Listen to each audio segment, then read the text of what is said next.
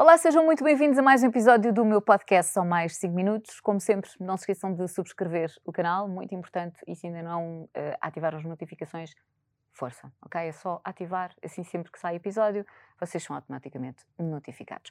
Passando à minha convidada, estou muito feliz por finalmente ter aqui a. Não, já lá vamos, já lá vamos. É modelo, apresentadora de televisão, natural de Vila Real Santo António, saiu para Lisboa, ganhou em 2005 um concurso Elite Model Look, passou pela RTP como repórter do The Voice, também Sociedade Recreativa com a Silvia Alberto, foi para a SIC, Fama e há mais, muito mais para partilhar e é isso que nós vamos descobrir ao longo destes minutos aqui no podcast com Jane Gabriel. Olá! Alô! Sabes uma coisa? Eu estava aqui a olhar para ti e pensei assim: quando eu me esquecer do meu currículo, tu ou meu pai. Vão ligar. Sério? Tão giro. Ah pá, gosto mesmo de ouvir. Porque eu esqueço-me das coisas. E agora fizeste aqui uma viagenzita e eu assim... Ah, e já fizeste tanto. Tanto. Porque hum, daquilo que eu estive a ver, e é verdade, tu quando ganhaste uh, o Elite Model Look, tu eras... Um bebê. É isso que tu querias dizer. Mas, mas eras muito, muito nova, uma criança, Sim, não é? 14 anos. E, já viste? Com 14 e de repente tu vais conhecer o mundo, não é? Verdade. Fala um bocadinho dessa experiência, como é que foi? Primeiro de tudo, como é que tu chegaste à Elite Look? A velha história que eu estou sempre a contar. Dos teus amigos dos da meus aposta. amigos da aposta, sei, tu já pode ser, sabes, não é? Então, oitavo ano, um bebê na escola, ainda sem saber o que é que queria seguir e o que é que queria fazer da vida, não é? Porque acabas de chegar ali a, um, a uma escola nova, foi a, a adaptação, tudo, sabia eu o que é que vinha daí. E de repente estás numa aula de Fisicoquímica, eu gosto muito de contar esta história, sentadinha na mesa lá do fundo, na minha, porque eu não dava uma para Fisicoquímica. Ou seja, ias sempre lá ali, para o assim, fundo. Não, só em Fisicoquímica e Matemática. Ah! confesso. Na minha última mesa lá do fundo e batem à porta e são ah, dois, na altura, dois representantes da, da agência Elite que iam às escolas no país inteiro, Pois. estavam espalhados pelo, pelo país, à procura de novos talentos e rapazes e raparigas capazes de integrar ali um grupo de sucesso para o concurso, o famoso concurso do Elite Model. Look, ah, que tantas estrelas descobriu, nacional e, Sim, e a sim. nível internacional também. E então, estavam apenas a entregar aquele eh, o questionário de Onde tu punhas a eh, altura. exatamente, aquela coisa básica. E quando batem à porta à procura de modelos, que literalmente eh, era isso que dizia nas t-shirts, modelo procura-se, a minha turma, não me perguntes porquê, que ainda hoje eu estou nessa, virou-se toda lá para o fundo e só havia uma pessoa que podia ser capaz de se inscrever. Esta miúda, que só queria era jogar basquete e estar ali na dela. sério? Sim, não, não, não queria saber sequer do que, é era um mundo de modelos, não fazia ideia. E eu fiquei assim a olhar para eles e o professor Hugo, professor de Fisicoquímica, achou logo a ideia, tipo, não, não, não, não, a Jani tem que se inscrever. E eu, nunca na vida, e lembro-me perfeitamente de estar quase a tocar. E eu guardei o papelinho na minha pasta de elásticos, um elástico para cima, um elástico para baixo, e fui-me embora. Nunca mais peguei naquele papel. E o papel andou ali na pasta durante alguns dias, até eles voltavam depois de, de entregar os papéis, eram Uhum. mais ou menos uma semana, acho que era mais ou menos uma semana, até irem à escola fazer aquele primeiro casting. E eu nesse dia estava doente.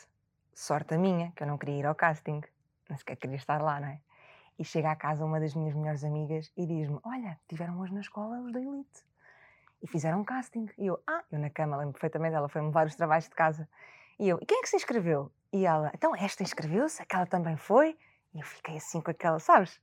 Aquela coisa de, hum, vou-me inscrever, mas só para vos provar que eu não vou passar da primeira fase.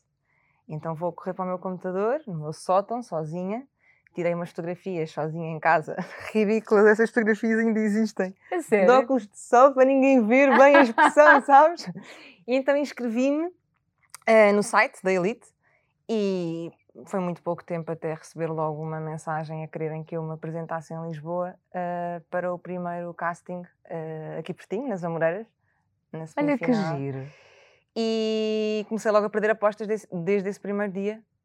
E começou tudo com uma viagem com a minha mãe a Lisboa, pela primeira vez, para ser vista pessoalmente, tirar as medidas certas, porque eu enviei aquilo, as, as medidas tinham que ter no mínimo 1,72m. E eu, na altura, com 14 anos, tinha 1,76m. E eu, na inscrição, meti 1,72m, porque tinha medo que eles olhassem para a ficha e pensassem, credo, uma miúda com 14 anos, com Já com 1,76m, esta miúda, então com medo, parva, não é? Porque quanto mais alta, melhor. Melhor. Eh, escondi a minha altura, depois quando cheguei aqui, riscaram, não, tem 1,72m, tem 1,76m, E tu, eu, "A "Ups, sério? e assim começou a aventura, fiquei logo para, hum, apro- aprovada para a semifinal, a primeira semifinal no Shopping das Amoreiras, porque isto eram várias, eram quatro, quatro ou cinco a nível nacional, e depois aí juntava-se o grupo fantástico para a final desse ano do concurso, e eu ganhei nas Amoreiras, o primeiro, a primeira prova, não é? dizendo assim, a prova de fogo, que quando chamam o meu nome, eu já não estava sequer vestida, eu tinha feito as minhas malinhas para me ir embora. Acabou o desfile e eu já estava lá atrás, pronta a ir A embora. sério. E quando chamaram o nome da vencedora, eu fiquei tipo assim, como assim? Então tive que me vestir a correr e ir receber o prémio porque não estava nem aí que era mesmo só a aposta da, da escolinha, como se costuma dizer com os meus amigos. Ganhei a semifinal e onde é que eu vou parar? À final nacional. Sempre na desportiva, sempre com esta história das apostas e tudo, ah, nem aí. Lembro-me perfeitamente de receber hum, mensagens depois das miúdas da- que ficaram apuradas para a final, que ficámos amigas, que tinham feito books, que tinham sessões fotográficas, que tinham currículos, mil coisas, tinham. Não tinha nada, eu não sabia sequer o que é que era uma carreira de modelo, uma carreira de internacional, nacional, não fazia ideia. Há uma história muito engraçada. Eu, eu- eu, quando começo a contar isto, depois eu não paro, que eu começo a Força, lembrar. Mas é isso. Há uma história muito engraçada ainda na semifinal, que, para tu veres como eu não tinha noção do que, é que era o mundo da moda, e foi nisto mesmo ah, no escuro, que vem um senhor, como eu dizia, no final, e diz-me: Olá, eu sou o Luís e a partir de agora sou o teu booker. Eu, em pânico, vou correr para o pé da minha mãe e digo assim: Oh mãe, veio um homem que disse que era o meu booker. E a minha mãe: Booker, eu não percebo muito de inglês. Book é livro. O que é que esse homem está a querer dizer com isso? Tipo, Estás a perceber? A relação, assim, que é que- onde é que está o homem? Onde é que está o homem? Ah, Coitadinho, era um dos bookers, não é? Porque agora Sim, sabes que é sim, gente, sim, não é? que sim, queria cuidar de mim ti. na Elite eh, Portugal.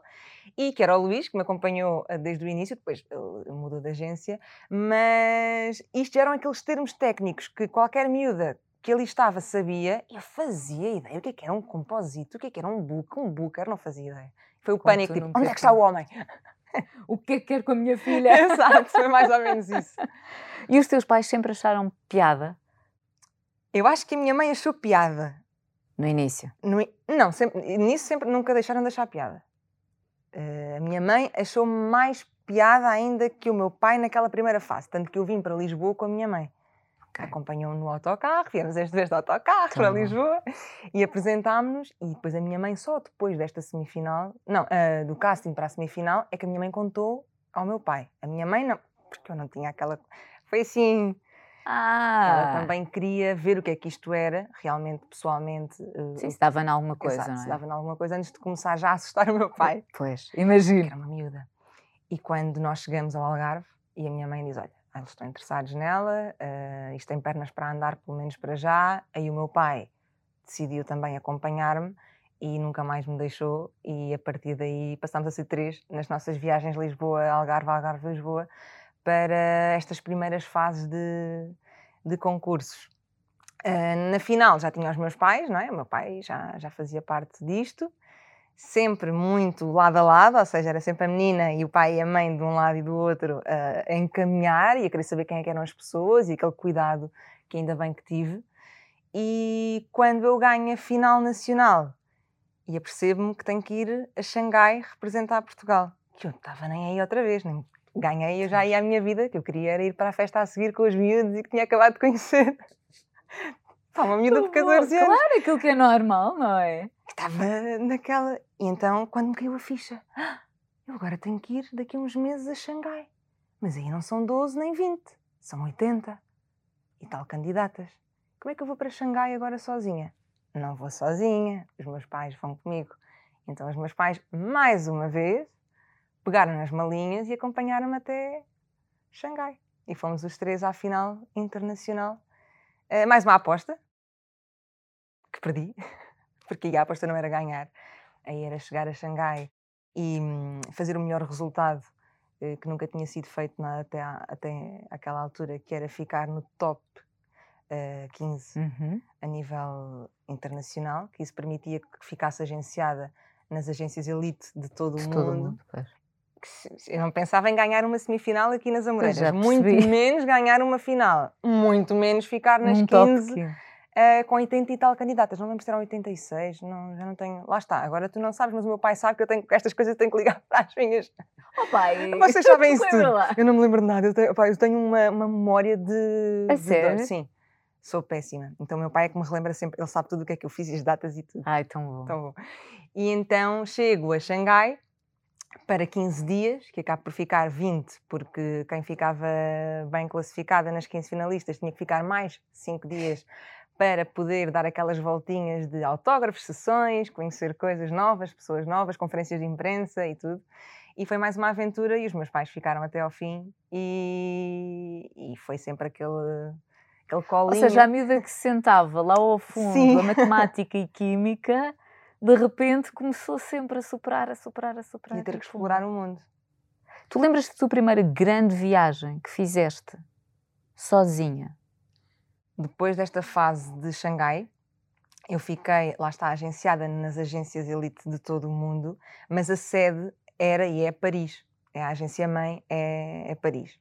E quando tu vens do concurso, eu tinha lá os representantes todos de Paris, que já conhecíamos, e os meus pais também já que tinham conhecido na altura, que já estavam doidos e queriam pegar nas miúdas daquele ano para começar a Claro. trabalhar ah, no mercado internacional. E mais uma, mais uma vez os meus pais disseram: nananana, vai para Paris, mas nós vamos com ela. Eu, é, mas isto é bom, sabes? Naquela altura tu podes não achar muita graça, mas é muito bom. E agora olho para trás e se então não não fosse é? isto, Pois. Se calhar tinhas-te perdido, não sei. talvez. Hum, Não, não é muito da minha. Pronto, Eu acho que não. percebo. Também tem a ver Mas- sempre com a personalidade de cada um, não é? Mas mais facilmente quando se dá muito espaço, claro, claro está, isto é sempre relativo, não é? Varia de pessoa para pessoa. Tu não podes dizer é sempre assim, Sim, porque não, não há uma. ah, agora, se calhar ah, podia ter acontecido. podia ter acontecido. Eles foram comigo nesta primeira viagem, eh, que foi logo imediatamente a seguir ao, ao concurso. Acho que foi. Lá está, eu e as datas sou péssima, mas foi logo. E eles foram comigo para Paris, conhecemos a agência, fizemos aquela viagem de apresentação de onde é que era o apartamento dos modelos, a agência, como é que funcionavam os castings, os meus pais vinham comigo aos castings, a minha mãe cuidava de mim, se ela comia, se não comia, a horas certas e nananã. Uhum. E depois, a segunda vez, que é essa primeira grande viagem, já fiz sozinha. Mas foi mais fácil porque eu já fui. Eh, e meus pais ainda passavam declaração para eu poder viajar. seres menor. Portanto, imagina eh, aquela miúda de mochila às costas e malinha que ia para não sei quantos quilómetros e um país diferente. E lembro-me de chegar a Paris, mas como já tinha feito este processo com os meus pais, foi mais fácil. Porque já sabia para onde ia, com quem ia ter, onde é que ia ficar, e os meus pais tinham feito aquela primeira preparação. Parece, e depois aconteceu também, eu dizer, parece quando os miúdos vão, miúdos, eh, adolescentes vão para a faculdade e que os pais vêm orientar na cidade nova, e pronto, foi mais Sim, ou menos isso que depois aconteceu também em Lisboa, mas foi isto em Paris. E foi a primeira viagem que eu tive assim mais tempo sozinha eh, a trabalhar, com uma responsabilidade ainda maior que, que não tinha para uma miúda de 14 anos, que tinha que andar com o mapa, na altura era o mapa, não havia GPS no Sim. telefone, o mapa debaixo do braço, com o book debaixo do braço, porque ainda não era digital, eram uns books Sim, gigantes, sim, e sim, que aquilo sim. cansava andar com aquilo toda a hora de percorrer a cidade de Paris de uma ponta à outra e fazer 13 e 14 castings por dia, em que ficavam em zonas completamente opostas, e na noite anterior nós íamos com o mapa eh, e fazíamos o roteiro do dia seguinte é que- e fazíamos sempre aquela hum, eh, com as canetas de cor, onde é que tínhamos que ir, fazíamos o nosso próprio GPS. E no dia seguinte, de manhã, lá partimos nós à aventura, eu e as outras manequins, sozinhas, porque nem todas tínhamos os mesmos castings, e era assim uma maratona. Sozinha, numa cidade completamente diferente, numa língua que não dominava, muito menos o inglês, e, e foi isto, aos 14 Sentes que anos. foste um bocadinho 15 anos, 16 Pois. anos, por aí. obrigada a crescer. Se tu tivesse seguido o seu rumo, não é? Uhum. Com 14, Normal. 15, sim. Ahm, não, se- não estarias a fazer, certamente, se calhar tinhas continuado a jogar basquete, não Sim, sei. continuava naquela normal, vida das minhas não é? amigas todas na altura. Sentes que perdeste, ganha... eu acho que eu não, acho que ganhar. perder, sim, eu acho que tu trocas algumas coisas. Perdes, obviamente, perdes alguns momentos e perdes algumas coisas no teu habitat natural e com os teus, falhei muito na altura, para mim o que era mais importante eram os aniversários das amigas e dos amigos, os jantares de final de, de ano, coisas assim que coincidiam sempre com as minhas viagens e tudo. Mas depois acabas por ganhar coisas que essas pessoas que ficam naquele sítio não ganharam e não têm. Portanto, eu acho que não é é difícil também saber. É uma claro. troca, eu acho Sim. que é isso. Mas tens que crescer, crescer, muito mais rápido. Tens que crescer muito rápido. Eu acho que sim. És obrigada a isso, mas não sentes. Talvez sintas quando regressas e depois tens o contacto com as pessoas da mesma idade que tu e que ficaram. que ficaram, consegues ter essa, essa noção que se calhar não é saberes um bocadinho mais, mas que tens uma experiência ou uma bagagem um bocadinho mais desenvolvida. Claro. Mas são coisas que guardas para a vida e que depois aplicas em outras situações da vida que, claro que, que, que, surgem. Eu acho que sempre existiu e ainda existe muito aquele fascínio de quase todas as raparigas uhum. querem, sonham, não é? Porquê? Porque as marcas, o viajar. Não fazia uh, ideia nada disso. Tu achas que muitas miúdas acham que ok, como em todas as profissões, uhum. há sempre, cada um vê aquilo que quer, não é? E às vezes focamos só nas coisas boas, mas Sim. também tens as coisas menos boas. Estavas a falar, os horários para cumprir, é desgastante. Passarelos, trocas de roupa em 5 segundos. Isto é, por exemplo, daquilo que eu via no Project uh, Runway, Runway, ou mesmo na, dos modelos, lembras-te da, da Tyra Banks, sim, que ela sim, chegou sim, a ter. Sim, um, e falava, eu agora estavas a falar dessa questão de ir aos castings e passares, elas, elas faziam isso quando estavam em, em, casa. Portanto, se tu não Agora é tudo mais simples, eu acho. Pois, possivelmente, não sei. Eu acho um bocadinho mais simples. Mais simples? Avançámos muito na tecnologia. Acho que já consegues enviar algumas coisas à distância, fazer facilmente um vídeo. Ok, os castings um, até sim, eventualmente parte, podes fazer sim. a partir de, de casa. Já calhar, ninguém ou... faz o seu mapa à mão e pois. faz as coordenadas e as setas por onde é que tens que ir na rua. Mas isso é que tinha graça. Eu acho que hoje em dia não tem tanta graça. Eu acho que isso são coisas que tu guardas claro. e que eu costumo dizer muito isto. Eu não sou uma pessoa muito velha, nem muito antiga, mas numa fase de vida eu sinto que nós evoluímos tanto na tecnologia, claro. em tudo, que eu consegui viver uh, isto à moda antiga e também um bocadinho agora do, do que é o presente e que, e que está a começar a avançar. Mas tu, por exemplo, né, quando, as, quando olham e dizem, ah, lá a carreira de modelo, tu também passaste por, se calhar, situações difíceis e que alguma vez pensaste, é pá, se calhar ficava já por aqui e voltava para a minha vidinha. Tanto que fiz isso. Sim, pronto, ok. Mas... Não por situação difícil, atenção. Ainda voltando um bocadinho à questão dos castings, e tu estavas a dizer que era muito complicado, não só os horários e tudo, eu acho que o mais complicado e que não me tocou muito é tu saberes que estás a fazer 15 ou 14 castings por dia e que sabes que se calhar durante uma semana não vais ficar em nenhum. E há quem não saiba lidar com isso. Mas como eu trazia aquela, aquele modo de, de estar nesta área tão na desportiva como quando fui ao concurso, que era estou bem, estou a aproveitar isto, amanhã logo se vê, se ganho, ganho, se não ganho, tudo bem, para a semana tenho o aniversário de uma amiga, vou voltar para Portugal. Isso nunca mexeu comigo e talvez tenha sido mais fácil também claro. por isso. Fazer é não, é expectativas. não. Um sim valia muito mais porque ganhava alguma coisa, o não era, ou seja, não descia, continuava no mesmo patamar onde eu já estava. Se eu cheguei ali assim, se ganhares tudo bem, não vais perder porque já chegaste sem nada. Não é um bocado gerir a, a expectativa. E eu nisso era muito tranquila e não achei essa parte muito muito difícil. Achei muito difícil e que ainda hoje lido um bocadinho mal é com a distância de casa. Uh, nunca aprendi a estar assim muito tempo longe de casa e sinto que se eu tiver que escolher uma coisa que me tenha dificultado um bocadinho a carreira de, de, de modelo uh, mais internacional foi mesmo a distância. Eu sou uma pessoa que quando Deixa está a ir de... já está a ver a que horas é o bilhete de volta. É sério? Sim. E isto é uma coisa que eu devia saber gerir na altura, mas eu sofria muito com isto. E, e depois, lá está, depois continuo a viajar, continuo a fazer os meus trabalhos, Alemanha também, Espanha, uh, mas sempre ia, voltava, Paris ficava mais algum tempo, porque aí os mais importantes. Um, depois Nova York, já na parte, não gosto de dizer final, mas chegamos depois a Nova York, mercado que eu mais queria. E é o mais apetecível? Eu gostava de ter explorado Itália e Itália, eu ainda hoje sinto que. e vou morrer um dia com este feeling que Itália tinha corrido muito bem. Eu acho que sim. Faltou esta está aqui, sabes? Quando ficas aqui. Itália ficou ali, ficou ali para depois e às vezes não se deve deixar as coisas para depois. Devia ter sido. Mercado de Milão, principalmente ali. Mas pronto, não vamos entrar por aí. Chega a Nova York e agora vamos àquela pergunta que tu fizeste e muito bem, que, que em Nova York eu tinha tudo, tinha mesmo tudo.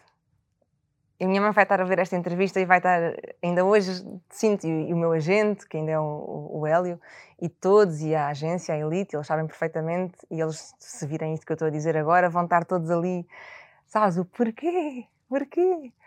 Porque eu tinha tudo em Nova York. Comecei a fazer um, castings, carreira de, de, modelo mais de passarela, não tanto comercial, porque eu tinha muito isto, eu queria tentar mais a parte. Para mim era mais, sentia-me mais realizada se fizesse Fashion Week, alta costura, uh, desfiles, do que propriamente os catálogos da miúda comercial. Eu achava sempre que a minha carreira de manequim tinha duas etapas. A moda, moda, moda, e depois no final já podia ir para a parte mais comercial, já não tinhas tanto aquela pressão uhum. de medidas e tudo. Que atenção, que eu nunca fiz qualquer tipo de dietas, Sim. nunca fiz qualquer tipo de cuidados, porque a minha genética sempre foi. Uh, faço assim porque ainda estou assim. Sim, é verdade. E sempre disse: eu vou fazer moda até isto dar. Quando eu achar que isto já não está a dar ou que me exijam mais do que aquilo que eu sou, eu não faço. E sempre tive esta postura, mais uma vez, tranquila, e lembro-me de chegar também. Já estou aqui a dispersar um bocadinho, mas isto. Não, para... não, força. E chego a Nova York e tenho tenho duas coisas para lidar. Essa pressão um bocadinho maior, com a parte do, do corpo, medidas, que eu achava que Paris era mais difícil, mas Nova York é um mercado mais difícil no sentido de querem, exigem um bocadinho mais de ti uh, nas medidas, de te medirem a anca no piso zero de um casting e se não tiveres dentro daqueles padrões nem sobes ao casting, portanto o diretor de casting podia ver-te e adorar-te, mas nem tive a oportunidade de te ver porque mediram-te as medidas cá em baixo da tua anca e se não estava dentro do padrão por um centímetro não podia chegar ao diretor de casting. Quem sabe tu ficares nesse desfile e ser o desfile da tua vida, mas não tinhas essa oportunidade. E Nova York foi um bocadinho mais duro. E aí eu comecei a vacilar um bocadinho. E aí eu lembro-me de estar com outras miúdas na agência e foi um bocadinho mais duro, uh, porque eu tive muito esta coisa de eu sou assim, eu vou fazer tudo enquanto me quiserem assim. E quando te tiram uma tesoura de cortar papel e cortam-te o cabelo na secretária da agência, ou quando te exigem um, certas medidas que eu não me sentia bem quando me olhava ao espelho, nunca fiz. Mas também vou vou, fazer outra coisa da vida e vou para o hotel e procuro um curso e inscrevo-me na faculdade e vou-me embora. Foi o que eu fiz. Mas não por isso. Porque sentia que estava longe de. Estava longe de casa, lá estava, já estava a lidar mal com, com isso. Estava na cidade dos meus sonhos, com música nos ouvidos, a olhar para, para o céu e para todos aqueles prédios e a, e, e a achar que tinha tudo aquilo que eu queria, mas no fundo não tinha nada e precisava de outras coisas. E precisava de outras experiências. E precisava de viver mais coisas. E podia continuar a fazer moda em Portugal como sempre fiz, podia continuar a explorar os mercados mais perto, Espanha, Alemanha e continuar a fazer os voos diretos, mas também podia continuar uh, os meus estudos que nunca pararam. E isto foi numa temporada, foi nas férias de verão entre o 12 ano e o início da faculdade, que eu não sabia bem o que é que ia fazer. E quando estava em Nova York corre tudo lindamente, faço a Fashion Week, faço desfiles internacionais, sou considerada uma das melhores new faces da próxima season e como promessa para para o que vinha, não é? E não era só depois em Nova York, Sim. era uma porta aberta para. porque eles fazem tipo um top 10 manequins internacionais daquela season, New Faces, e eu fui considerada uma das. E eu decido. Hum, não, meus amigos, gosto muito disto, mas eu tenho mais para ir e tenho praxes a começar e tenho amigos novos para fazer na faculdade e quero viver isso. E então inscrevo-me na faculdade ainda em Nova York, no hotel, e comunico a toda a gente que vou. E, uh, e quando me perguntam porquê, e eu, porque eu gosto muito disto, mas também gostava de fazer mais coisas. E sinto que estou a fazer isto mais por vocês do que por mim. E eu acho que podemos chegar aqui a um meio termo. Posso fazer moda por vocês, por mim, mas também posso fazer outras coisas por mim que quero fazer. E então volto para Portugal, depois de um mês e pouco, e vou para a faculdade. E sou aquela miúda que eu queria ser de aqui não tenho que ter nada de. não tenho que ser nada e estou aqui desmaquilhada, de fato de treino se for preciso e quero viver toda esta experiência. E foi isso que eu fiz. E agora estão a rir, está toda a gente em casa, os meus pais continuam tipo. Ah! Por acaso ia perguntar, quando tu tiveste essa Mas atitude. eu sei, eu sei que podia, sei, eu sei o que é que estão todos a perguntar, eu sei que tinha essa oportunidade e que podia, e que se calhar hoje estava noutro sítio qualquer, sim, eu sei disso. Se me arrependo, não, continuo a não voltarias a fazer. Voltaria a fazer. Claro que quando começas a ganhar mais alguma idade e tudo, começas a pensar, epá, eu podia ter aproveitado e se calhar a vida podia ter contornado e eu agora estava aqui no mesmo sítio. Sim. Tinha de Mas dar tu não podes pensar no que é que vais fazer ou o que é que vai dar. Tens que pensar é como é que tu acordas naquele dia. E eu naquele dia eu acordava a sentir aquilo. E fiz. Tu és muito de impulsos. Não.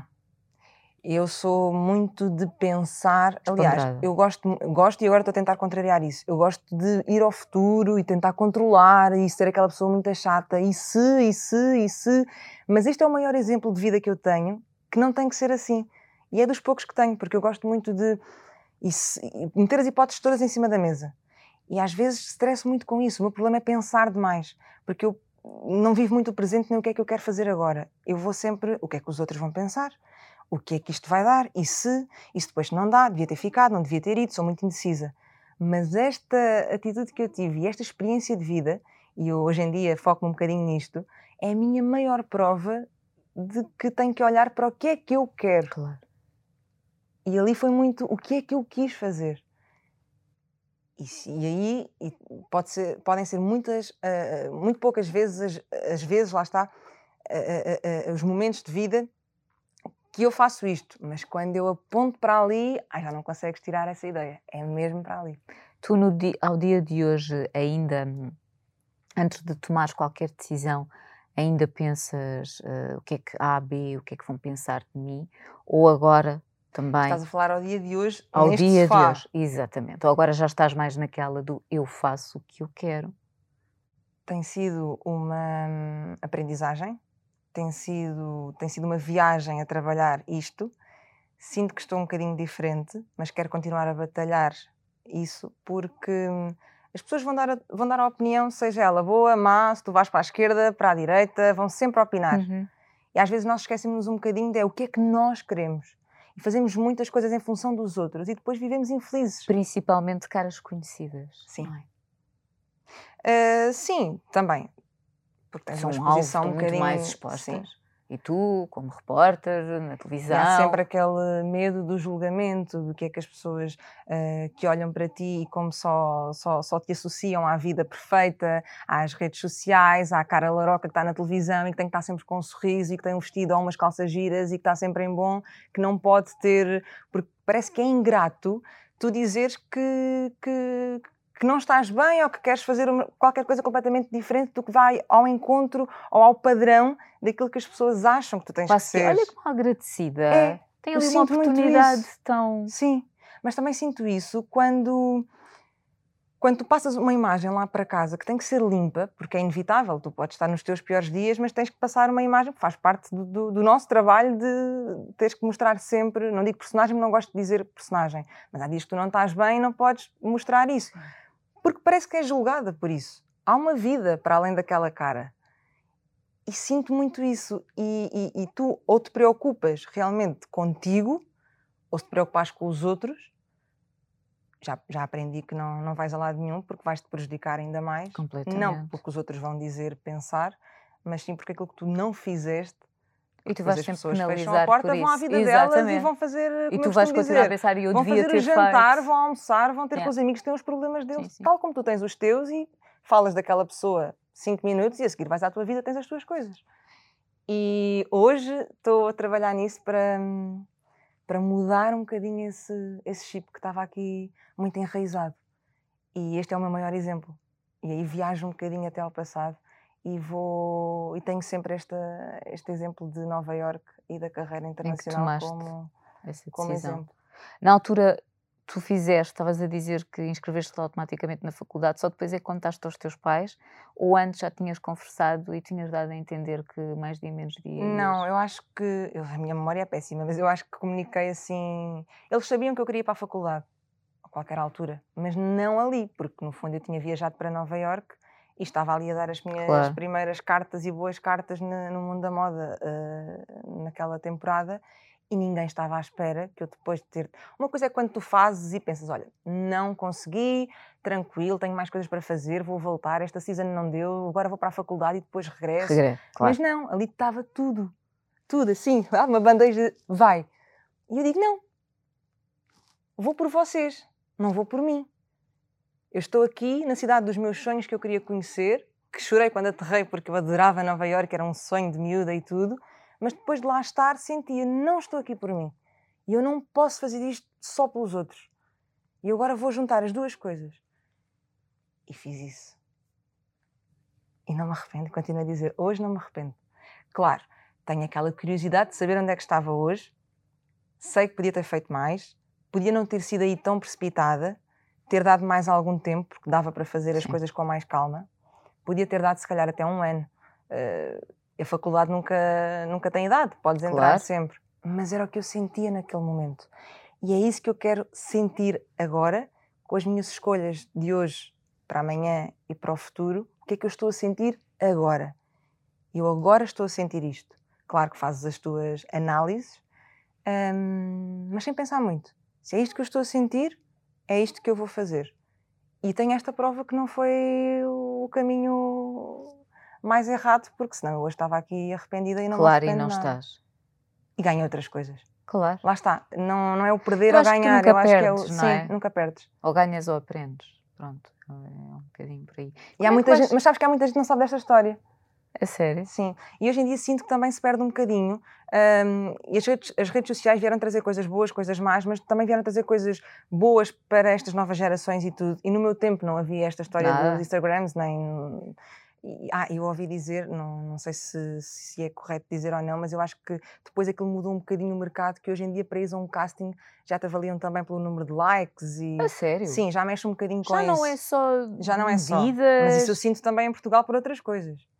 Mas lá sim, fora também já, sim, okay, sim, já sim. mexe um bocadinho. Traba... Estás a falar de trabalhos mais no, no, no digital ou mesmo, por exemplo, no... Moda. Também. Mexe um bocadinho.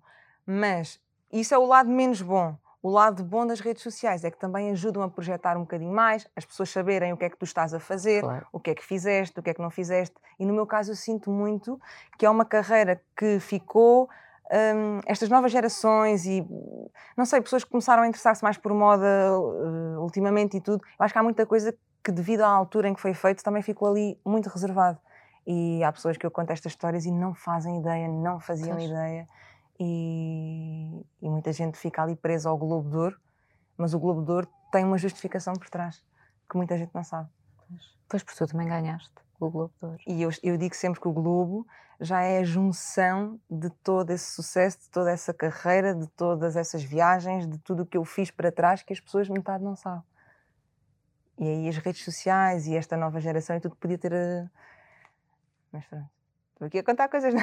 Tens o Globo em casa ou está em casa dos teus está pais? Está em casa dos meus pais. Está em casa dos meus pais. E vai lá continuar, que a minha mãe vai lá limpar todos É sério? Ah, tens o orgulho. És muito próxima dos, meus pais. pais. Sou próxima dos meus pais, sou filha, filha única. Sou filha única, uh, vivem longe, continuam a viver no Algarve e eu continuo a fazer poucas viagens. Antes do Covid, eu tinha uma regra que era, a partir de agora, eu vou pelo menos uma vez por mês a casa. Mas meteu-se o Covid, distâncias e tudo, e tudo, e tudo, e a média continua a ser de 3 em 3 meses. E há ah, é que a brincar, a brincar, até Vila Real, quer dizer, às vezes nós pensamos, ah, é. Pronto, óbvio. O longe faz longe perto. Era isso que eu ia dizer. Eh, mas com esta mas, vida. E... Sim, e tu com o teu trabalho, que ainda há pouco estávamos aqui a falar, e é verdade, nunca sabes o que é que vais fazer e também quem faz o, o, Fama, eh, porque é um bocadinho da experiência, eu como fiz o Só Visto e é muito o mesmo Sim. registro, uh, tu fazes Norte-Sul, perdes às vezes E quantas vezes vais ao Algarve? e não vês os e teus não vês, pais porque vais com o tempo limitado para aquela para ir visionar e, e voltar com o colega e tudo. Mas, mas isto tem que mudar. Porque sinto que o tempo passa rápido demais.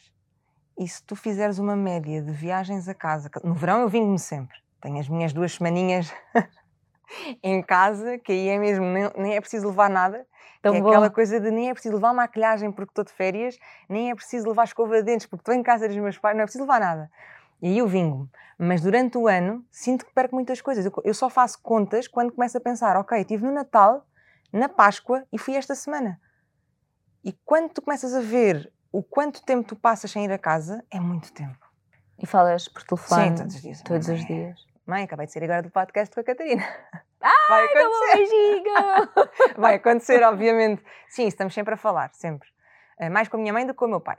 Mas a minha mãe é estas coisas. Sim, Vá, agora sim. vou, vou para a garagem, tchau. Isso falo sempre. Mas começo a sentir medo que o tempo seja curto. Eu percebo. E às vezes E a isso... pandemia levou-nos a pôr isso muito em cima da, da mesa, que é tu não podes dar como garantido. Nada. é? Porque isto é tudo muito, Nada, nada, muito nada, frágil, somos muito. Nada. Olha, como é que foste parar à televisão? Como é que eu fui parar à televisão?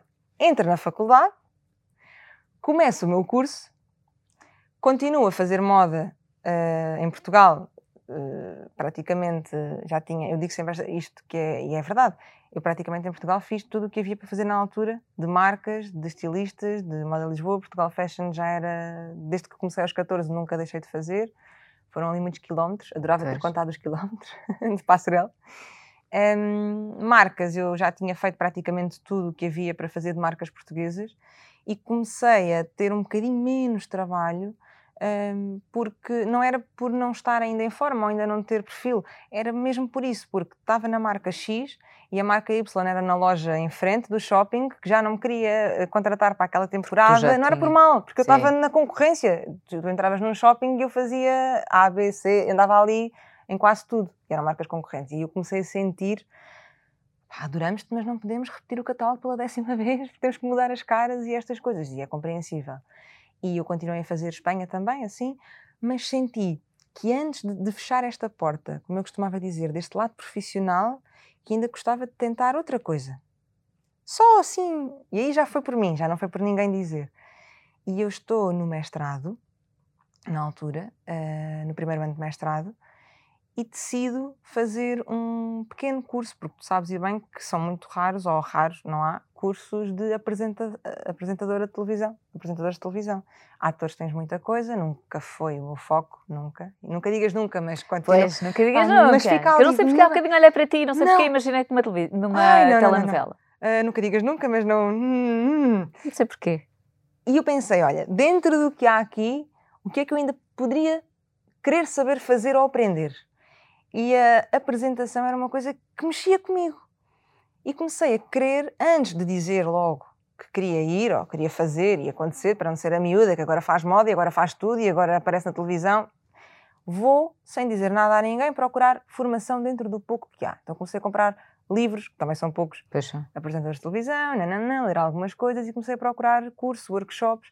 E na altura havia um curso a começar pequenito, de, de X horas à noite, que eu complementei nos meus tempos livres e com a Teresa Guilherme, com o Nuno Herói e com outros convidados também na altura. E eu fui, sem dizer muito.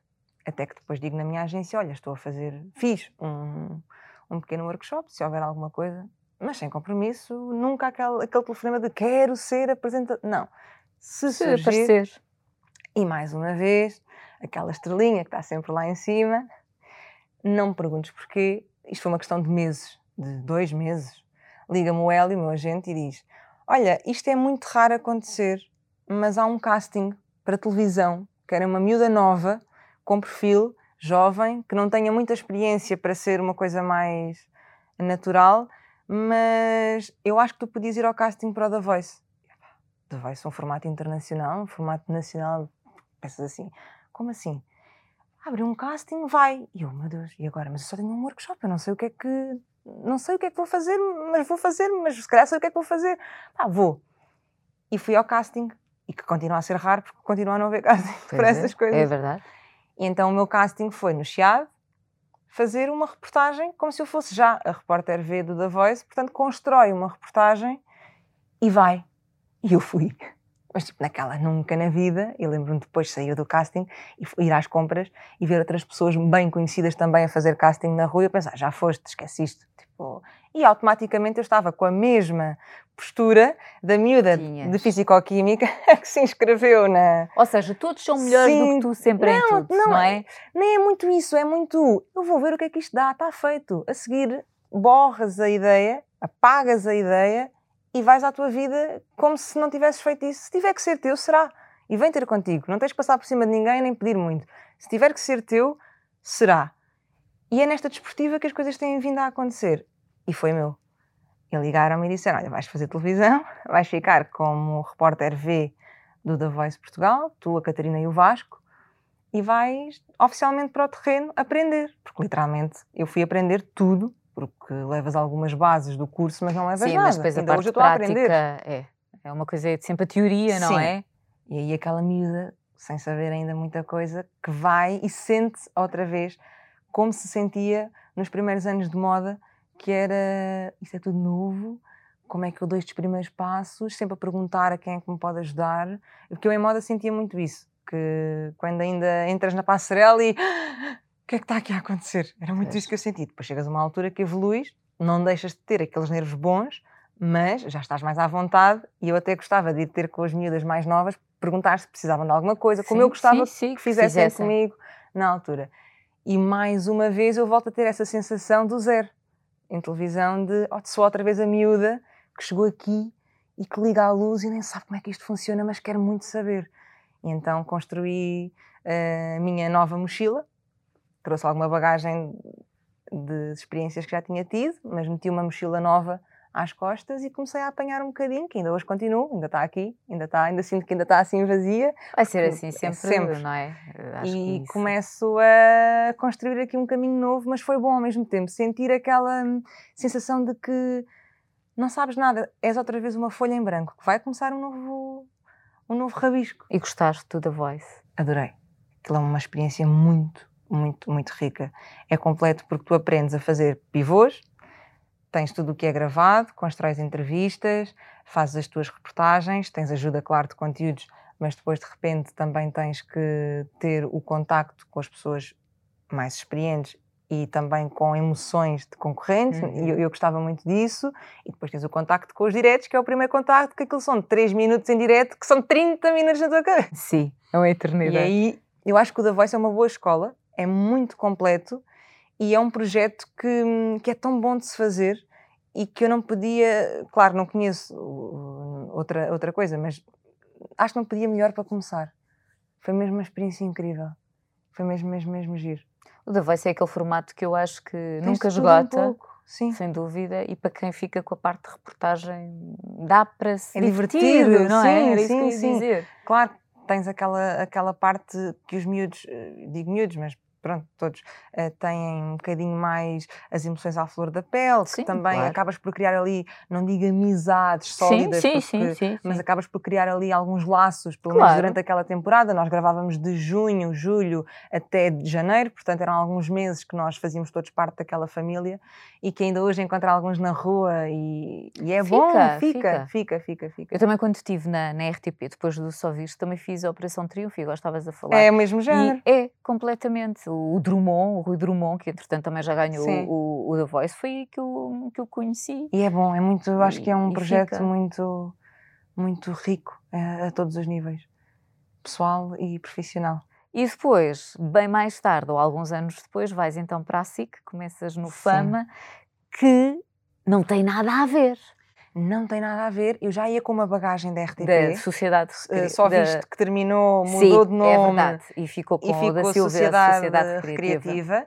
E aí comecei a fazer ao mesmo tempo da segunda temporada do The Voice, acho que foi nessa Sim. altura. Entretanto, depois também tive outros projetos na RTP. Tiveste contacto danças com o... no... Sim. não vamos falar sobre isso. Isso foi mais pela experiência. Ai, eu acho não o máximo. Sim, é o máximo, mas tipo, são dois pezinhos esquerdos. Se houvesse um terceiro pezinho, era o terceiro pé esquerdo.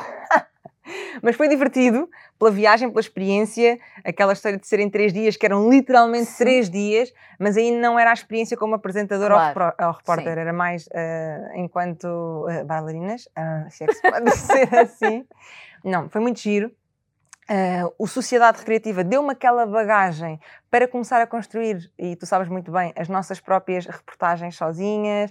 Ah, as pessoas também não sabem, e às vezes, quando eu conto, ficam muito curiosas. Nós não chegamos apenas ao terreno e fazemos perguntas que nos dão. Não. Quando tu tens uma reportagem, É tudo és da tua tu cabeça. que pensas como é que vais construir aquela história para a mensagem chegar curta, sólida à pessoa que está do outro lado do ecrã e nós também fazemos a pré-edição e acompanhamos Exatamente. se for preciso sim, sim, a sim, edição. a E as pessoas, o quê? Mas vocês editam? Nós não editamos com imagens e tudo, mas nós é que selecionamos o esqueleto da reportagem o que é que queremos que entre, e no Fama é igual, e fazemos mesmo isso no Fama. Não somos aquelas cinco miúdas Isso é a escola do engraçadas. Daniel, que é uma excelente, Excelente escola, sim, É senhor. Mas é que é verdade. Dá-te muitas ferramentas para Acredita. tu. Tudo o que eu sei e aprendi eh, em televisão foi com a escola do Só Vi, especialmente por causa disso. Porque o, o, o Daniel, eu lembro perfeitamente, ele era o primeiro a chegar, o último a sair Uhum. e, e- e exigia, no fundo, à equipa aquilo que ele próprio fazia. Que é, tu vais fazer a tua peça, depois vais visionar e ajudas na, na na edição, edição, que é importante. E aprendes. E, e facilita-te muito quando vais para o terreno. Já não vais às cegas, sabes perfeitamente Exatamente. porque já estás ali, mas estás a ter a visão de eu estou a entrevistar-te e eu já sei o que é que vai entrar na peça. Exatamente. E às vezes até te posso fazer uma pergunta a mais que sei que não vai entrar, mas Just in conversa. case. E tu sabes o que, é que, o que é que vai sair dali e vai-te facilitar muito também o teu trabalho. E isso dá-me uma pica gigante. Eu adoro a parte de construir. E eu no Sociedade aprendi e levei algumas bases lá está para o Fama. Claro que os métodos são um bocadinho diferentes, Sim. mas as bases estão lá. E é aí que eu chego à SIC. Já vinha com esta bagagem do terreno, mas não deixou de ser um desafio, porque são projetos completamente diferentes. E no Sociedade nós podíamos fazer o mesmo evento que o Fama faz, mas o Fama tem a sua linguagem, o Sociedade Abordagens. tinha a sua abordagem, a sua linguagem diferente, e aí eu tive que me. Ou seja, fazer a mesma coisa, mas totalmente diferente e adaptar a outro formato que, que também é uma correria doida e as pessoas também acham que Para é além muito de que fácil. tu, quando é... foste para o Fama, já existia vá uma base, um núcleo, não é? Sim. Portanto, tu nunca te sentiste ali quando chegaste... Nunca estranhei, primeiro- não. Não? não. E mesmo com as minhas colegas, nós já nos encontrávamos nas mesmas reportagens e é tudo. Lá está, às vezes estávamos num, num teatro, num concerto, eu pela RTP, elas pelo Fama, pela SIC. Não deixou de ser o mesmo meio, mas outro desafio porque o processo e tudo era um bocadinho diferente. Olha, nesta temporada, aprendes, não é? é verdade, quem, quem abriu foi a, a Laura Figueiredo, que também já tinha Sim. passado pelo, pelo Fama. Eu fiz-lhe ah, esta pergunta e vou fazer também. ah, gostava de saber a tua opinião. Tu sentes que há ou que já houve mais algum preconceito para, para com as raparigas, as eh, apresentadoras, as repórteres do Fama? Eu não vi a resposta da Laura, não sei o que é que ela deu, não, não faço ideia, mas acho que sim. E isso era um dos meus maiores medos quando aceitei o desafio. Porque eu trago aqui uma bagagem, não muita, mas já trazia uma bagagem eh, ainda iniciante, não é? Mas de outro canal. Já tinha feito outras coisas, queria aprender mais e quero. E um dos meus receios era isso. Porquê? Porque há sempre essa. hum, Não percebo porquê são cinco miúdas. Supostamente o programa o Daniel criou e o canal criou as cinco miúdas giras. Ok, mas porque é que cinco miúdas giras não podem ser cinco miúdas giras e com tudo o resto? Inteligentes, talentosas. E não que só não- estar ali por ter uma Exato. cara bonita. Exatamente. E eu sinto muito isso ainda. Agora, talvez não tanto. Eh, acho que estando lá, ou então sou eu que já não estou muito Focada nessa- focada nessa, nessa parte. Mas não deixas de ter aqueles comentários mais desagradáveis por isso mesmo. E se calhar nós fazemos tanto ou mais do que qualquer outro colega ou colega de outro canal com um formato parecido e no mesmo, na mesma, no mesmo evento ou no mesmo sítio que tu, mas não é por isso que tu vais saber fazer melhor ou pior. E às vezes o programa, hum, o conteúdo é mais descontraído. É um programa super leve, Uhum. que tu consegues lá meter tudo e de uma maneira que, que te prende, que somos, continuamos a ser líderes da audiência, que as pessoas gostam de ver, que é um programa leve, Claro. que ocupa o teu tempo e ao mesmo tempo aprendes, mas com uma linguagem bem descontraída. E o facto de ser descontraído com cinco miúdas, não quer dizer que não tenham o mesmo conteúdo ou que nós não saibamos fazer esse mesmo conteúdo. É uma questão de também nos darem essas oportunidades, como têm dado a cada uma de nós, de nos meter noutros formatos e noutras coisas e provar que somos muito mais do que do que cinco Porque tu também tens feito mais do que para além Há sempre da, aquelas oportunidades da dentro do, dos canais, sim, alguns diretos, algumas coisas que. E tu gostas? Tu, tu gostas? Eu não queria, uh, agora lembro-me de uma das perguntas das seguidoras que tenho, não quero já, já fazer. Sim. Uh, por isso, gostas também de sair dessa tua zona de conforto que é o fama, não é? Acaba por ser algo que tu já estás sim, muito fama mais eu habituado. considero que este registro já é a minha zona de conforto. E gostas E de fazer algo de, diferente. Gostava muito de começar aqui a pegar noutras coisas. Uh, de fazer assim algumas coisinhas diferentes. Porquê? Não só pela, pela pica que dá a fazer coisas novas, mas também para não sentires que estás a estagnar. Pois. E quando às vezes tu nunca podes dar tudo como um dado adquirido e que já sabes, porque tu nunca sabes. Eu ainda hoje vou para uma reportagem amanhã e vou sempre aprender qualquer coisa nova Claro. ou a melhorar coisas que eu já não me lembrava e estás sempre a aprender. Mas é bom teres coisas novas a surgir na tua vida para te meterem também à prova. E eu costumo dizer que o direto é uma das coisas que eu sinto que ainda preciso de trabalhar muito e que quero muito saber fazer. Nunca vais saber fazer um direto, nunca estás preparada para um direto. Uh, tudo pode acontecer, mas existem os nervos bons e os nervos menos bons. E quando tu não fazes muito, não exercitas essa parte, voltas um bocadinho, não digo a estaca zero, mas voltas um Uhum. bocadinho àquele receio que depois de ultrapassares ficas com a sensação boa de quero mais. Claro. E isso eu acho que é importante. É, é também fazer mais coisas para nunca perderes esse, essa, esse entusiasmo e fazer mais coisas, claro. E tu gostas depois de te ver, ou nem por isso? Aprendi a gostar de me ver. Digo muitas vezes isto. Porque em moda eu fazia uma sessão fotográfica e eu não via a revista. Meus pais compravam as revistas e eu tinha vergonha, eu não, não, não queria. Era muito aquilo de está feito, está fotografado, já saiu, não quero, com medo da crítica do outro. Era muito por aí. Com medo do que é que os outros vão pensar, como é que, ou do que é que eu própria poderia achar. Depois aprendi que, seja em televisão, seja em moda, tu tens que ver para conseguires perceber on- onde é que tu podes fazer diferente, ou o que é que tu podes melhorar, ou o que é que tu fizeste bem também para te aplaudires. E aprendi a ver. E em televisão tenho que ver sempre, sim. E já não, já não faz confusão nenhuma. Já é. Sou muito crítica, às Eu- vezes é no perguntar. sentido de tu estás comigo a ver o fama e estamos descontraídos em casa e eu estou a falar por cima. de- Ninguém vai ouvir, tenho que puxar para trás porque eu já comecei. Pois ali aquilo devia ter entrado e aquilo não devia ter entrado.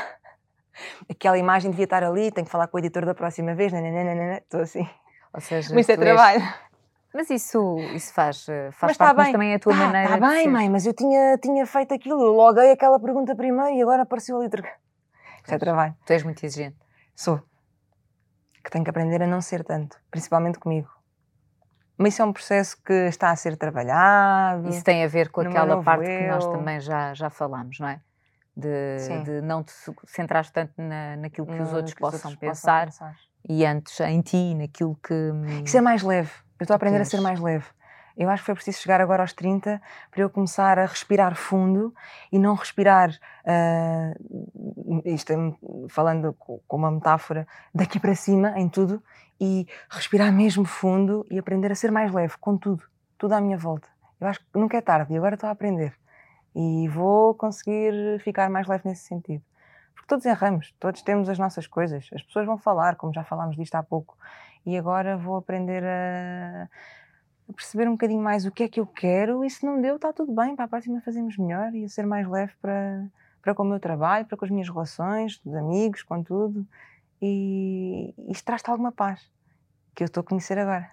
E é bom. Ah, pá, eu estou só a Estou a olhar para ti e não sei porque estou só a ver em cinema ou, ou telenovelas, mas coisa esquisita. Olha, se isto acontecer é muito tu estranho. tens aí umas. Não sei umas porque eu estou só a visões. olhar para ti, não, não sei, hoje. Hoje, deu, hoje viste, Sim, tiveste uma sei, visão. Estou só a imaginar. Olha, não sei, não me perguntes. Aliás, tenho que dizer isto. No dia que nós estamos a gravar este, este episódio do podcast, eh, Portugal já deve ter terminado, não sabemos Ah, o resultado. ganhar esta é o hora, jogo. Portugal-Hungria, muito giro. Quando eu contactei e falei com a Jani e fiz o convite para vir ao podcast, nós nem sequer nos lembrámos das datas. Entretanto, uns dias antes a Jani disse, ok, tu tens consciência que Portugal vai estar a jogar. Algum problema? Eu disse, não, por ti. Não, ok, eu vou cancelar os petiscos. Pronto, tinha caracóis. Eu disse, traz os caracóis, mas não me trouxe. Pronto. Não, fica para o próximo jogo que nós vamos chegar longe. não sei quando é que isto vai para o ar, mas eu espero que ainda sim, Portugal sim, esteja ainda na competição. esteja. Esperemos que sim. Nesta altura é o primeiro jogo frente, Sim. frente à Hungria. Olha, já estamos mesmo na reta final. Ai, Projetos, já! sim. Ai, agora queria começar a descalçar-me e sentar aqui. Tá. Estás à vontade, estás à vontade. Como se estivesse em casa. aqui água, um café, não, Ficamos temos petiscos, aqui. não trouxeste, eu também não trouxe, mas pronto. Ah, projetos, o que é que tu gostavas agora? Ah, se é que Projetos. tens alguma coisa, se não, Não tenho nada agora tem. assim. Este Covid vem-nos trocar muitas voltas eh, a toda a gente, não é? como é que tu Hum, viveste esta parte? Eu vivi bem a primeira quarentena, eu adorei a primeira quarentena, porque nós estávamos num ritmo tão alucinante de trabalho, com tantas reportagens, com tanta coisa a acontecer, soube bem que quando nós parámos, não senti que fosse uma paragem, porque nós continuámos, o programa continuou sempre no ar, ainda aqui em casa, com novas ferramentas e algumas adaptações. Nós continuámos e foi um sucesso, continua a ser. Ah, mas este abrandamento das nós abrandámos. Nós não parámos, nós abrandámos, mas soube muito, muito bem. Eu gostei muito da primeira quarentena porque consegui focar-me um bocadinho também mais em mim, de, de parar um bocadinho também para olhar à minha volta ah, e cons- conseguir conciliar as coisas com um bocadinho mais de calma. Claro que a quarentena também trouxe algumas coisas menos boas e, e a toda a gente tivemos Sim. que nos reinventar, adaptar, ah, tudo. Em relação ao trabalho, sinto também isso, sinto que nós nos adaptamos, mas que também é um momento de reflexão. E eu acho que este vírus e isto também nos veio trazer aqui um bocadinho de ah, abrandar, não só ah, o ritmo, a mente, tudo, e começar a pôr as. Lá está o meu puzzle outra vez em cima da mesa, direitinho, organizado, e agora começo, ou as fichas, como se costuma dizer, e agora começo calmamente e ponderadamente a jogar uma de cada vez, e para já estou assim. Olha, antes só de ir aqui às perguntas dos, eh, dos seguidores, agora lembrei-me, porque há pouco Sim. tu estavas a dizer, ahm, e é verdade, mas também acho que, e se calhar concordas ou não, que hum, eu admiro-te quando tu estavas a dizer, e é verdade que tu, aquilo que tiver que ser teu, será. Não passar por cima, Claro, tens de ter alguma ambição também na vida, óbvio, mas óbvio. Que não quer dizer não que quer dizer não que estejas tenhas. de braços Exatamente. cruzados e que as coisas vão Pronto, cair do céu, não é atenção. nada disso. Completamente. E tens O- os teus sonhos e as tuas metas e continuas a trabalhar para alcançar. Mas isso não quer dizer que hum, Queres tudo e vais em frente de- e fazes tudo o que Exatamente, tiver. faço o Sim, que tiver que fazer. faço-me entender. Mas na televisão há muito eh, aquela ideia de epá, não há amizades, são todas terríveis. Se calhar mais eh, na parte das mulheres, não é? Porque há sempre Sempre aquela coisa. mais intriga tal, ok. Achas que sim, que existe? Isso Como existem em todo lado. todo, era isso que eu ia dizer, em todos os empregos. o- Um bocadinho mais na televisão porque muita gente luta por estar em frente, certo? E Sim. dar a cara. talvez. Mas eh, eu tenho muito aquela coisa de os meus amigos, praticamente os meus verdadeiros amigos, e não é, não tem nada a ver, é porque sempre foi assim e até fora. agora são fora. E isso é o meu equilíbrio. É isso que eu gosto. Eu gosto muito, e quando era com moda era a mesma coisa. Eu vou ali, faço o que eu tenho a fazer É o ali, teu trabalho. o trabalho está concluído e eu saio cá para fora e dou-me com pessoas completamente diferentes, de áreas completamente diferentes e que também têm isso nas áreas delas. E sentem isso também noutras eh, médicos, advogados, arquitetos. Também há isso nessas áreas, não é só na Tu sempre televisão. tiveste esse chip ou aprendeste com o tempo? Eu que sempre tive. aquilo é só trabalho? Sempre tive. Ok. Sempre tive. Talvez às vezes por essa parte eh, pessoal em primeiro lugar, não foi. Quando eu fazia moda e era mais miúda, mas era miúda, tenho que dar o desconto. Às vezes chegava Ah. a meter, lá está, a festinha X de, de final de. Ah, então os meus amigos vão todos de viagem de finalistas, também quero ir ao fim de semana de viagem de finalistas. Trabalhos há muitos. Aí podia ter Sim, gerido as coisas de outra sim. maneira. Mas não, mas eu sempre quis e quero continuar a ter esse equilíbrio, porque é a minha balança. Só assim é que eu consigo. Se eu sinto que há um lado que está mais desequilibrado e está ali a pesar mais, eu já não estou bem. Eu gosto de fazer esse, esse refúgio. E há muita competição. Há muita competição. Mas lá estou eu com os meus planos A, B, C, D, por aí fora. Fazes até te sentir até bem. me e- sentir bem enquanto sinto que é para mim e quando não sentir, há muito mais coisas para fazer. Incríveis que te vão dar o mesmo gozo, as mesmas responsabilidades, conhecer outras pessoas ou talvez as mesmas pessoas noutras áreas. Tenho o meu curso para acabar, que vou acabar um dia, que eu sei que vou acabar. não sei quando, mas sei que vou acabar, já falta pouco. É impensável conciliar, porque ao mesmo tempo não dá, até porque eu, quando estou, estou a 100% e não poderia ser um meio termo, mas sei que vou terminar um dia. E se vou exercer ou não, não sei, mas há tanta coisa para fazer. Eu levo muita vida com, com, com esse pensamento que é, se não dá, já deu, já tiraste daqui algo bom, já usufruíste, já te divertiste, já aprendeste, bora para outra. Fazes até te sentir bem. Até certo? me sentir bem. Hoje, até sentir que pertenço a determinada coisa. Hoje estava a ter essa conversa na, na rádio que a nossa. Pronto, se bem que eu sou bem mais velha do que tu. diz essas coisas. mas, mas estas gerações, ah, vá, as nossas, Uhum. é muito aquela coisa do nós fazemos até nos sentirmos bem. No dia em que deixarmos de sentir, ou ah, as borboletas, ah, já não sentimos Uhum. borboletas e entramos em modo piloto automático, saímos de cena e vamos para outro. Com os Não nossos é pais já não é bem borboletas. assim. Os nossos pais eram empregos para a vida, ok? Sim, sentes E a mudança, também, nós não podemos mudar. E nós já não temos muito isto. Nós, epá, ok, saímos aqui disto que temos garantido, vai ser difícil, Uhum. porque é. Custa Sim. sempre. Sai, quando tu mudas uma coisa que está garantida, não é? De repente vais para algo que deixa de estar garantido e que tens tu que ir à é procura. a adrenalina da vida. E sentimos muito essa. Eu sinto muito isso também em relação com os meus pais, porque os meus pais também não são muito dado- dados a mudanças. Pois. E eu sinto também que não era. Ai, eu agora arrisquei dizer não era, dada a mudanças. E hoje em dia começo a ver as coisas de outra maneira e, e fazer um pouco mais por isso. Mas lá está, a tua educação também traz muito eh, para o teu dia a dia e para a tua vida que, da maneira como os teus pais também veem as coisas e tudo. E eu sinto que para os meus pais, eles estão a ouvir isto e sabem perfeitamente que quando há ali algo que já foge ali ao carril, mas isso é aquela proteção de te querer amparar, Claro. que é antes assim do que, como quem diz, do que sem nada. Sim. Mas quem é que te diz que o que vem depois não é melhor? Não é melhor. E é muito isso que nós temos também que provar. E se não for melhor, o próximo desafio há de ser outro e outras coisas. Claro. E, e é isto. Olha, Tens perguntas? tenho perguntas, mas antes, enquanto eu vou aqui à procura das tuas perguntas, lema de vida. Lema de vida? Sim, tens algum? Ai, eu não, não sou muito destas coisas. E é muito clichê, mas o que eu sinto ultimamente, neste último ano, principalmente, é muito isto. É, é, é muito clichê o que eu vou dizer, porque muita gente já disse isto e diz muito por aí, nas frases da vida. Mas é, é muito o dia a dia e, e agora é mesmo isso que eu quero fazer. E focar para ser feliz. nisso. No Então hoje. vá. O que é que eu quero hoje? Eu hoje quero isto. E é isto que eu tenho hoje. Amanhã logo se vê. É e tu clichê, hoje mas vou estar a, quero estar à conversa com a Catarina. e quero, tanto desmarquei o petisco e os caracóis. Obrigada, é verdade. É E foi. verdade, é verdade. E foi. Nós nunca, nós, nós cruzámos muito poucas vezes, se calhar para aí duas. Sim, sim, mas sim, sim. hum, eu, eu sou muito assim e quem, quem me conhece sabe, eu funciono muito por químicas e energias Uhum.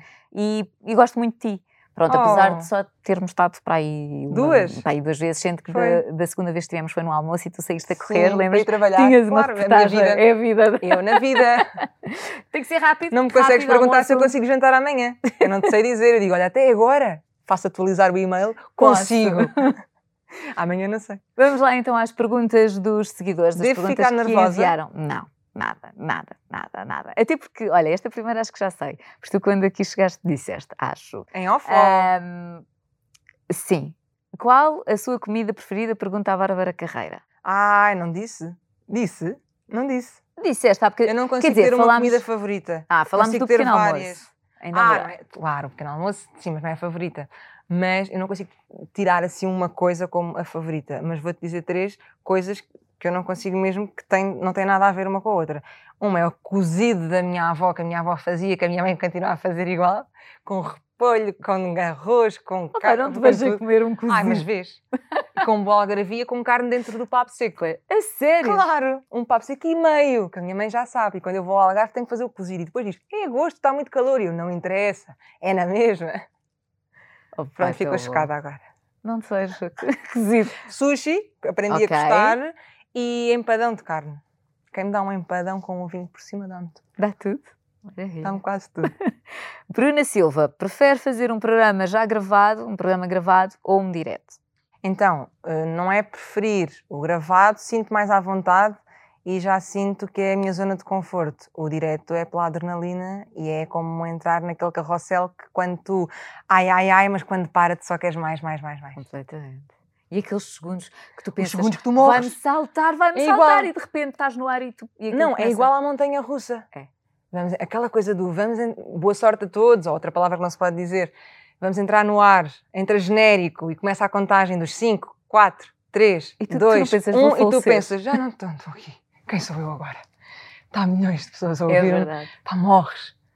Mas depois tenho uma coisa engraçada que é, quando eu, não sei se já te aconteceu num direto, quando tu concluis o direto ou quando concluis o projeto que ouves a, a outra parte, por exemplo, da Voice, quando nós concluímos o projeto e na última gala de todas diziam eh, ficha técnica e vamos sair do ar. Eu agora estou-me a arrepiar porque isto arrepia-me. Dava-me vontade de chorar de emoção de mais um, tipo, está feito. Claro. E era aquela sensação ótima de saímos do ar, obrigada a todos, projeto concluído. Olha, eu arrepio-me cada vez que faço isto.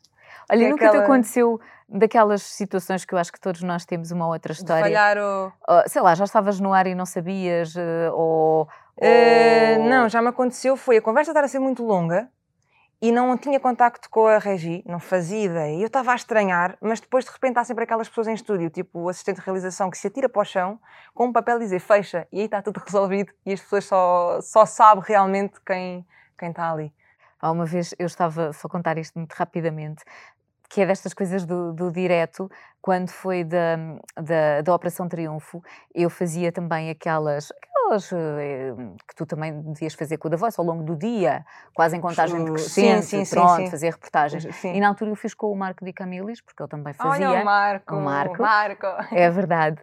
Ahm, e supostamente estávamos os dois ali a falar e eu até Já nem assim, estavas no ar. com o microfone, calma, ninguém me tinha no avisado e de repente só ouço uma pessoa lá atrás da câmara a dizer estão no ar. E eu pensar, praxe, estão-me a prachar, é mentira. Continuámos a falar, blá, blá, blá, blá, blá, blá. Estão mesmo no ar. E eu pensei, epá, se calhar estamos mesmo no ar. Olha, Marcos, estão-me a dizer que nós já estamos no ar. E não sei o. Pegaste. Epá, quando termino, vou ver o telefone, tinha 50 chamadas. E a conversa o que é que era? Pronto, o Marco sabes que tem aquela linguagem muito própria. Sim, sim. Ok, de vez em quando lá saía assim uma asneira, mas ninguém se lembra disso, pronto. É que se me bem. fora do ar antes de entrar, entrar- antes de entrar em direto, provavelmente vais-me apanhar a falar. Pá, tenho roupa para estender, comprei uma máquina de secar, eu não sei se vou conseguir meter. pronto, não é esta mau. sou eu. Olha, uma Ou das então regras... é, eu com o telefone a pensar, não, esta mesa de centro tem as pernas douradas, tenho que pintar para ti. Isso sou eu. Oh, então sou eu na vida. tranquila, Estou tranquila. Pronto. Vão apanhar estas me coisas. disseram, Ou nunca receitas. dizer as neiras, quando tens uma câmara apontada para ti. Ah, pois. Pronto. Eu Mas assim estás safa. Estou safa. Estás safa, Provavelmente pronto. são receitas e coisas do género. Espetáculo. Marta Turcato, como lida com a fama e o que, enfim, falam sempre nas revistas, pronto. Isso falámos há pouco. Hoje em dia é um bocadinho. Vão falar sempre. A tua consciência tem que estar tranquila quando vais dormir. E a minha consciência sempre esteve e está e continua tranquila. Portanto, Mariana Antunes, qual era a profissão que em criança dizia que queria? tantas. Estava sempre a mudar. Queria ser bióloga na altura. Era. Achava, porque uma novela que dava.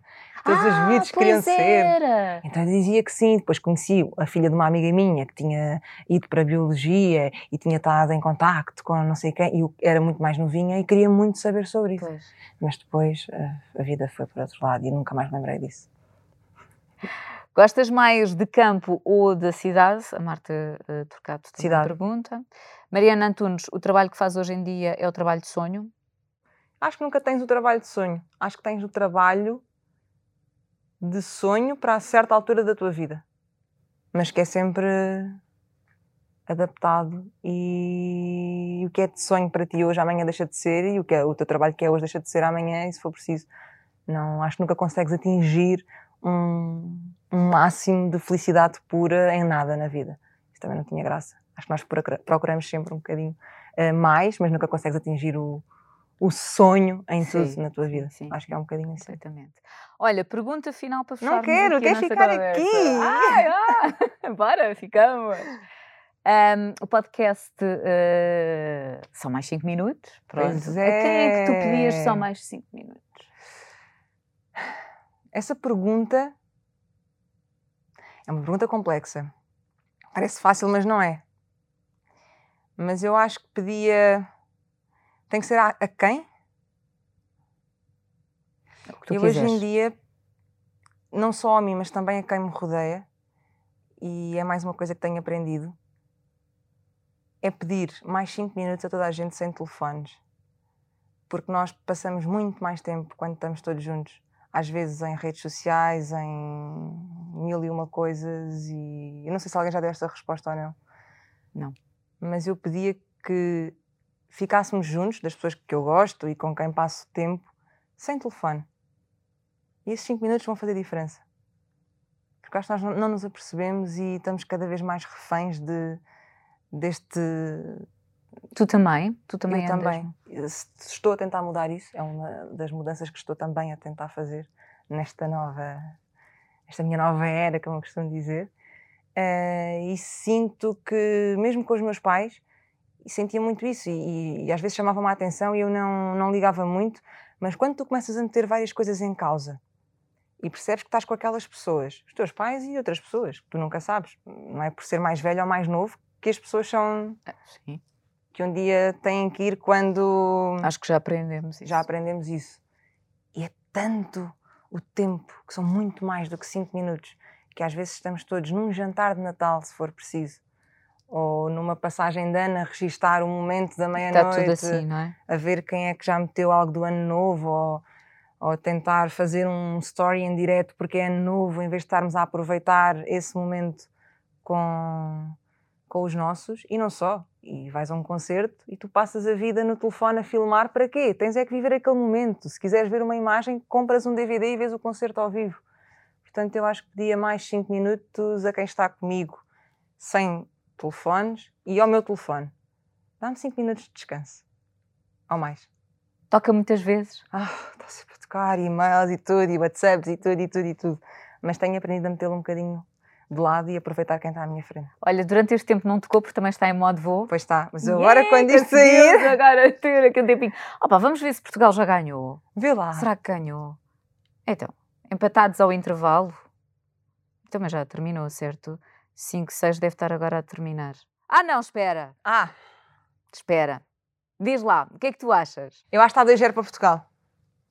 Já terminou e Ai, não tu disseste ganhamos! quanto? Ai, não tu disseste que estava empatado, quer dizer, ah, ah, estava Está 0-0. 3, 3, 0. 3-0 0, para 3, nós? sim. Guerreiro, Ronaldo. ah, aliás, acho que Ah, eu fiz uma aposta que o Pronto. Ronaldo estreava ao marcador. a sério. Estreou? Pronto, está feito. Estreou? Não, não, não, não estreou. Marcou aos 87, Guerreiro aos 84. Está feito. O Cristiano Vês? Ronaldo marcou dois golos. Sabes o, que é que isto quer, ganhámos. sabes o que é que isto quer dizer? Quer dizer que no próximo jogo Tem tens que estar aqui sempre. Pronto. E se formos à final, temos que gravar outro podcast. Está feito por mim, o compra, é isso tudo por Portugal. Olha, Jani, muito, muito Obrigada. obrigada. Foi muito Um bom. beijinho muito grande. Felicidades. E Tinhas aqui mais 3 horas para falar comigo, que eu não me calo e depois começo e olha, Então buscar vamos agora uma bebida, descalçávamos e ficávamos aqui a tarde toda. Então, mas podes fazer isso, estás Então à vontade. vocês Fazemos agora em off. Exatamente, é isso mesmo, Jani. Obrigada. Beijinhos, obrigada. Obrigada. Eu quanto a nós até ao próximo episódio do podcast. Beijinhos.